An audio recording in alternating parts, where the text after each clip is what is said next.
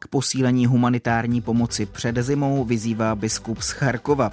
Svěcení žen a žehnání partnerství, včetně partnerství osob stejného pohlaví, schválila starokatolická církev v České republice a Vatikán a Peru se dohodli na navrácení tří mumií.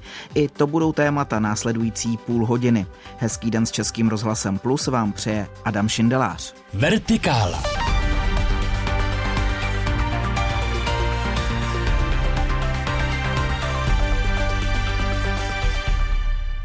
Biskup z ukrajinského Charkova vyzývá svět k posílení humanitární pomoci.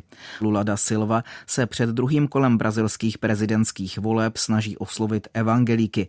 Japonský premiér nařídil vyšetřování činnosti církve sjednocení. Se souhrnem aktuálních událostí je se mnou ve studiu Vertikály Naděžda Hávová. Dobrý den. Dobrý den. Na dramatické životní podmínky obyvatel Charkova, z nichž někteří musí žít ve sklepích nebo v podzemí a dostává se k nim příliš málo humanitární pomoci, poukázal biskup Pavlo Hončaruk v rozhovoru pro italskou katolickou televizi Tivu Duemila, o čem mluvil. Informoval o explozích a také strachu, který je součástí každodenního života a přirovnal Charkov k Sarajevu uprostřed balkánské války. Zároveň řekl, že v oblasti jsou naštěstí lidé, kteří se věnují dobrovolnictví a pomáhají svým sousedům, aby se tak odpoutali od každodenní tragické reality. Připomněl i to, že Charkov leží jenom 30 kilometrů od hranic s Ruskem. Humanitární pomoc se do oblasti dostává jenom s obtížemi a není jí dostatek. Charkovský biskup Pavlo Hončaruk doslova řekl, blíží se zima a teploty budou dosahovat až minus 30 stupňů. Potřebujeme kamna, deky a teplé oblečení. Apeloval také na svět a vyzval, aby se nezapomínalo na tohle město.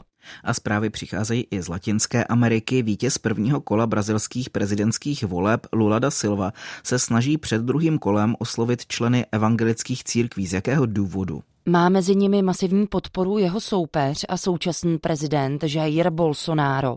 Lula evangelíkům adresoval otevřený dopis, ve kterém slíbil, že bude jako prezident dodržovat náboženskou svobodu a odluku státu od církví. Na silnou podporu téhle skupiny voličů ovšem sází i Bolsonaro, kterého veřejně podpořili vlivní evangeličtí pastoři. Mimochodem náboženská otázka hraje v předvolební kampani velkou roli. Brazilská biskupská konference nad tím vyjádřila politování. Proč? Jeden z hlavních představitelů katolické církve v Brazílii, kardinál Odio Scherer, prohlásil, že mu současné časy připomínají dobu nástupu autoritářských režimů, a to hlavně fašismu. Evangelíci jsou nakloněni více Bolsonárovi, který je sice katolíkem, ale jeho manželka je horlivou evangeličkou. Podle průzkumů u katolíků převažuje podpora Lulovi. Ten nedávno musel popřít zprávy, že uzavřel smlouvu s ďáblem, aby vyhrál prezidentské volby. Mimochodem počet evangelíků v Brazílii rychle roste, zatímco podíl katolíků klesá. S aktualitami byla ve studiu Vertikály Naděžda Hávová. Díky a hezký den. Díky, naslyšenou.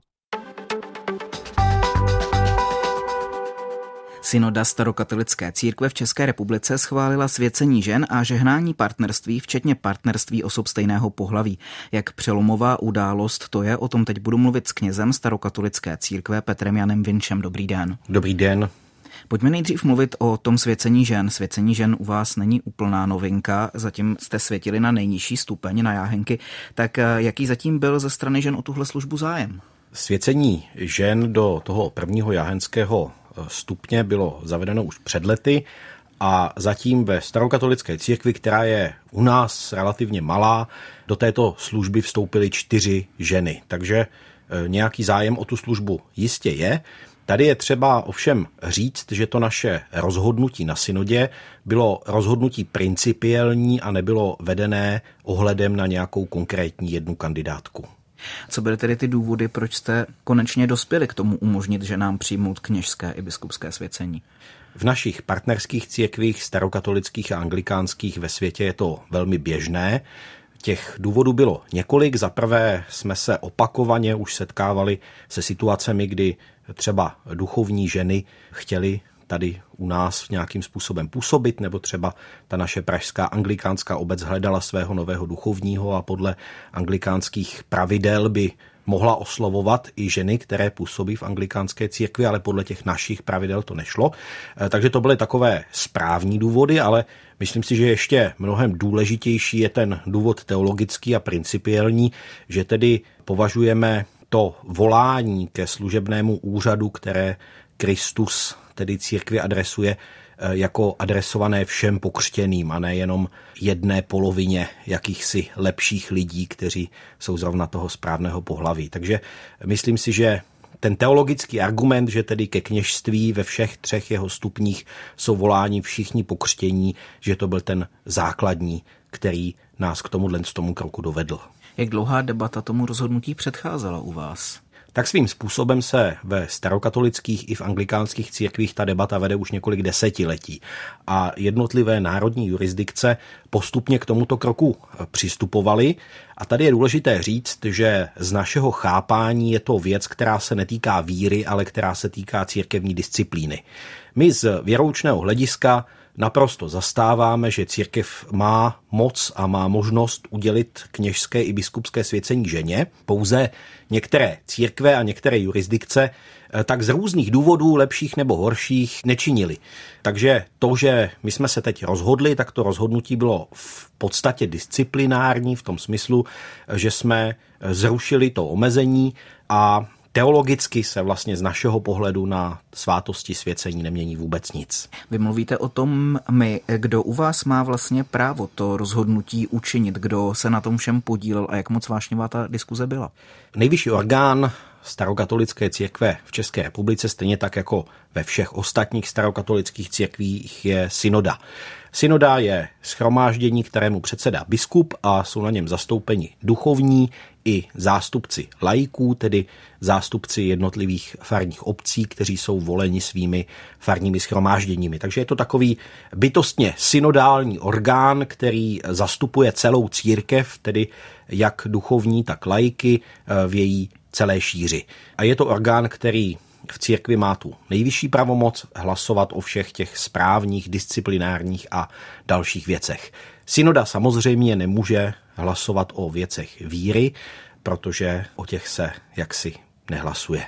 Máte pocit, podle těch dosavadních zkušeností, třeba i ze světa, že ženy a muži vykonávají tu duchovenskou službu nějak zásadně rozdílně? To je velmi dobrá otázka. Někdy se o tom hovoří, že ta ženská perspektiva do toho kněžství, které je po staletí formováno tou mužskou, nebo bychom mohli do určité míry říct ty patriarchální perspektivou, přináší nějaké nové obzory.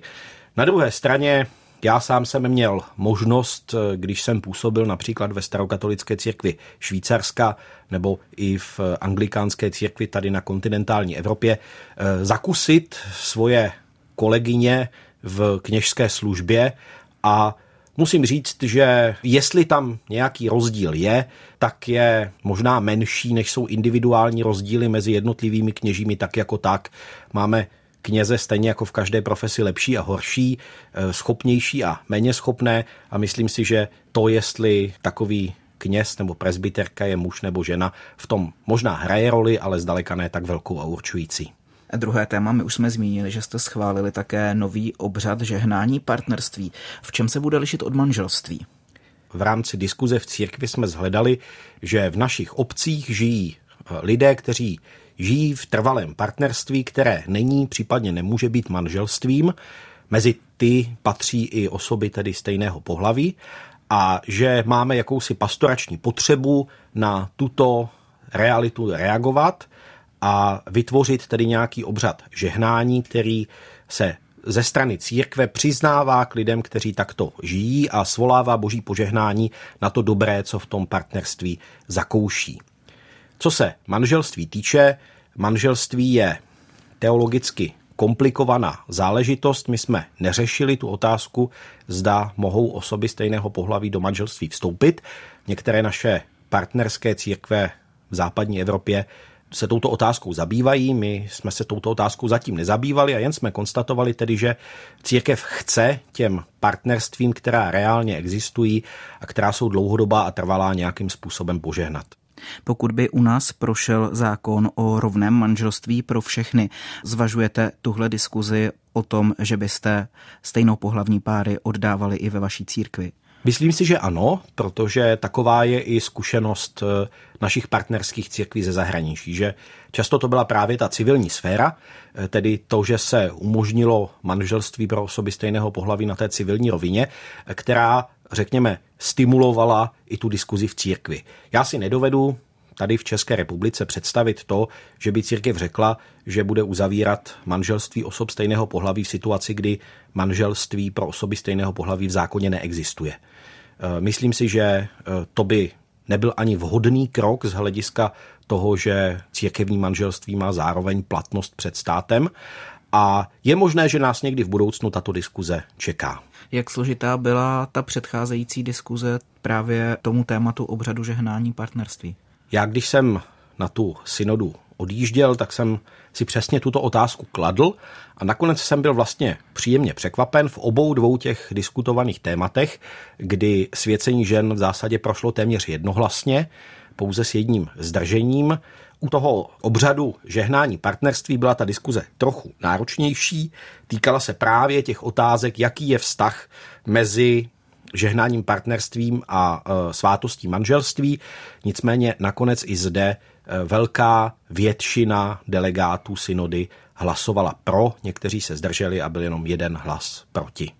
Ta vaše synoda se konala také vlastně těsně po tom, co e, došlo v Bratislavě k teroristickému útoku u LGBT plus podniku, kde byly dvě osoby zavražděny. Ovlivnila tahle událost nějak tu diskuzi? Samozřejmě, že to bylo něco, co jsme měli na paměti. Na druhé straně to téma bychom diskutovali, i kdyby k téhleté zavržení hodné události nedošlo a jsem pevně přesvědčený o tom, že ten výsledek by byl úplně stejný. Takže myslím si, že tu samotnou diskuzi to až tolik neovlivnilo. Co jsme nicméně udělali, je, že jsme jako synoda přijali rezoluci, která tento teroristický útok proti LGBT lidem eh, velmi tvrdými slovy odsuzuje. Některé církve v zahraničí umožňují svým duchovním, kteří tvrdí, že je to proti jejich svědomí, nežehnat stejnopohlavním párům, případně farnostem nepřijímat třeba duchovní ženy. Zvažujete i vy nějaké takovéhle výjimky? My žádnou takovouhle výjimku prakticky nepotřebujeme. Je to tak, že farnost si svého faráře volí, tak je to ve starokatolické církvi vždy. Pokud by si nějaká farnost z jakéhokoliv důvodu nepřála tu třeba konkrétní kandidátku jako farářku, tak by si ji zkrátka nezvolila, takže na to nepotřebuje žádné zvláštní dovolení. Zároveň, co se týče toho, zda budou všichni duchovní starokatolické církve žehnat, případně třeba párům stejného pohlaví, nevím. To je otázka na jednoho každého z nás. Konečně mě jako duchovního nic a nikdo nenutí k tomu, abych udělil jakoukoliv ze svátostí. Já jakoukoliv svátost uděluji nebo jakýkoliv obřad požehnání uděluji s ohledem na svoje vlastní svědomí před církví, před Bohem i sám před sebou. Pokud bych z jakéhokoliv důvodu, to může být klidně manželství zcela standardní, pokud bych z jakéhokoliv důvodu dospěl k názoru, že si nemyslím, že by tady bylo na místě manželství uzavřít, tak je třeba odkážu na někoho jiného. A myslím si, že pokud by někdo z mých kolegů nechtěl udělit požehnání páru stejného pohlaví, tak eh, jistě může takový pár odkázat na někoho jiného, třeba na mě. Já už jsem to ostatně udělal. O přelomových novinkách v České starokatolické církvi jsme se teď bavili s Petrem Janem Venčem. Díky, že jste si udělal čas na Vertikálu. Děkuju. Posloucháte Vertikálu aktuality, reportáže a rozhovory z duchovního světa, doplněné debatou o věcech mezi nebem a zemí. Poslechnout si je můžete také na webu plus.rozhlas.cz, v aplikaci Můj rozhlas a v dalších podcastových aplikacích. A teď se přesuneme do Paříže. Výstava s výstižným názvem Habibi, tedy Drahoušek, je k vidění v tamním institutu arabského světa. Má se jednat o přelomovou výstavu. Proč to vysvětlí naše spolupracovnice ve Francii Marie Síkorová. Dobrý den. Dobrý den. Ano, protože se vlastně jedná o jednu z prvních výstav, která se takto konkrétně zaměřuje na komunitu LGBT ve státech arabského světa. V minulosti se sice podobná díla už třeba představila a byla zařazená na výstavách, a to třeba v Institutu kultur islámu tady v Paříži. Tam to ale přímo nebylo představováno jako díla umělkyň a umělců z této komunity. Navíc nutné vědět, že Institut arabského světa v Paříži je instituce, která se netýká náboženství, ale skutečně teritoria arabského světa a jeho kultury a historie, jak plyne z názvu. Jeho ředitel, bývalý ministr kultury a velká osobnost kulturního světa ve Francii, řekla bych kulturní vizionář Jack Lang, už chtěl dlouhou dobu takovou expozici se zaměřením na LGBT komunitu a uspořádat, ukázat tak otevřenost a skutečně progresivitu ve vnímání umění a teritoria. A v tomto případě se samozřejmě z velké části jedná i o politický akt. Politiky angažovanosti a militantismu se prostě v tomto případě museli věnovat. A jak v čem je expozice angažovaná a politická? Z velké části si totiž musíme připustit, že se společnost tomuto teritoriu nevěnovala, protože prostě panovala jistá představa, že kultura LGBT existuje jen velmi podprahově nebo je prakticky v této části světa zničena. Ale samozřejmě právo na sebeurčení, práva žen, práva sexuálních menšin se projevují i v umění v zemích arabského světa. A nejmarkantnější rozkvět takového umění byl po arabském arabském jaru, které bylo od roku 2010 prakticky v celé oblasti arabského světa. I proto je pod textem této výstavy revoluce lásky. Umělkyně a umělci se tak chtějí svobodně projevovat, i když jsou mnohdy ve vlastních zemích dodnes pronásledováni. Někteří tak utekli nebo odešli ze zemí původu a pracují teď třeba ve Francii, ve Spojených státech nebo třeba v Německu. To pronásledování je patrné i v některých dílech, napadá mě třeba třeba dílo Sufriana Ababryho, který zde vystavuje poměrně erotické kresby, které kreslí pastelkami a navíc ještě v posteli, jak se zmínil. Kromě nějakých milostných aktů zobrazuje i šikanu, šmírování, špehování ze strany policie. Sufrian pochází z Maroka a teď žije střídavě v Tangeru a v Paříži která díla dalších umělkyň a umělců jsou v Institutu arabského světa k vidění. Na 750 metrech čtverečních, které pro výstavu vyčlenili, tedy galerie ve dvou patrech Institutu arabského světa, tak jsou to umělci a umělkyně třeba původem z Libanonu, tím je třeba Omar Mismar, který pochází z Bejrutu a v současnosti vyučuje na univerzitě v San Francisku. Ten třeba vytvořil takový itinerář jízdy autem po Bejrutu a zaznamenával každé gesto, které si dovolil udělat během cesty ke svému svému příteli a přitom šlo o pouhý dotyk ruky, tak aby je nikdo neviděl a to ani procházející. Je to ale i třeba dílo Afgánky Kubry Kademy, která se zaměřuje na téma lesbických vztahů, ale i mateřství nebo patriarchátu. Kubra Kademy prchla loni se svou rodinou z Kábulu a usadila se ve Francii, kde získala i občanství. To jsou, řekněme, dva příklady z té části výstavy, která se zaměřuje na, řekněme, klasické formy umění umění. Druhá část se totiž věnuje performativnímu umění a vlivům zejména na sociálních sítích nebo třeba na YouTube. V komunitě LGBT je samozřejmě i mnoho influencerů z arabského světa.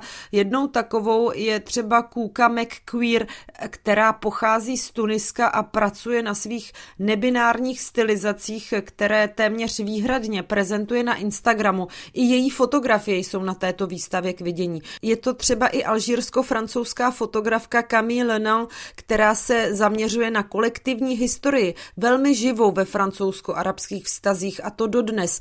Součástí výstavy je i samozřejmě ballroom, eh, kde se můžeme podívat i na některá videa slavných LGBTQ zpěváků, zpěvaček nebo performerů a performerek. Nejznámější a takovou až kultovní postavou je Fares Risk, eh, tento multižánrový umělec, který je jordánsko-palestinského původu a dnes žije v New Yorku. Je to dnes už tuším takový šedesátník. Jeho alter ego je drag queen Sultana, která se prohlásila za královnu Middle East Village a na výstavě můžeme slyšet i jeho skvělý song New York Aman a ten si myslím mnoha návštěvnicím a návštěvníkům ještě dlouho zněl v uších po odchodu z výstavy. Jak si výstava stojí z návštěvností? Jedná se skutečně o průlom ve vnímání arabského světa. Ano, výstava se těší skutečně velké návštěvnosti. Fronty se tvoří nejen u vstupu, ale i potom v jednotlivých místnostech výstavy. A to musí být velké nadšení i pro vedení Institutu arabského světa, konkrétně tedy i Jacka Langa, který se mimo jiné i na výstavě pohyboval. Myslím, že se jim v Institutu arabského světa skutečně podařilo ukázat něco, o čem se sice ví, ale ne tolik mluví. A ukazuje se i jiný, netolik známý pohled na tuto komunitu a na umění umění, které se právě zaměřuje i na tuto tématiku. A přitom výstava je navíc pojatá velmi zajímavě a mnoha lidem skutečně může otevřít nové obzory. A jenom bych možná dodala, že výstava bude až do 19. února příštího roku. Informuje z Paříže naše spolupracovnice Marie Síkrová. Díky a naslyšenou. Já děkuji naslyšenou.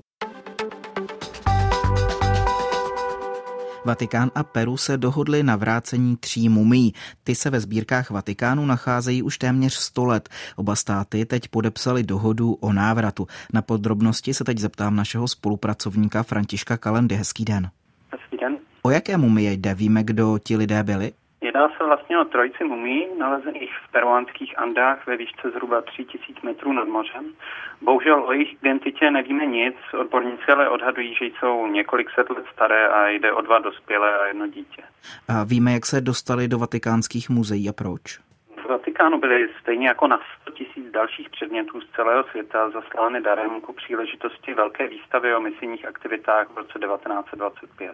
Takže to byl dar Peru přímo. Byl to dar misionářů z Peru. A Vatikán ty mumie skutečně vystavoval? Víme v jakém kontextu? Podle vyjádření peruánské vlády, které jsem četl, taky nikdy nevystavoval. Měly být uloženy v depozitáři rozsáhlé etnologické sbírky Anima Mondi a kurátoři je znovu objevili až v roce 2015 a od té doby probíhala to vyjednávání. A proč se tedy země dohodly na tom návratu? Jaké byly důvody?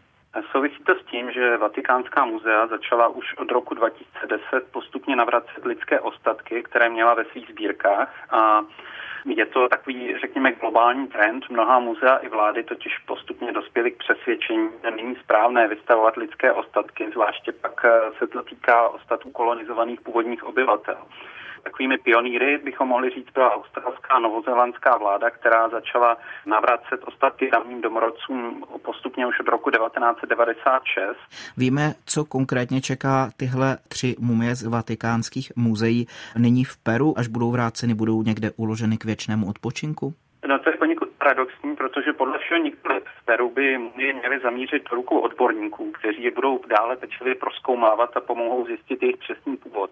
No a pak budou zřejmě, ale podle vyjádření peruánské vlády, znovu vystaveny ty mumie v muzeu, a akorát eh, v místě eh, blízkému toho původu, takže někde v některém z těch menších anských muzeí zřejmě. Víme už, zda Vatikánská muzea zvažují eh, navrácení nějakých dalších objektů uměleckých děl? Ano, že jsou alespoň podle vyjádření kurátorů těchto muzeí otevření navrácení alespoň části předmětů, které patří kanadským původním obyvatelům.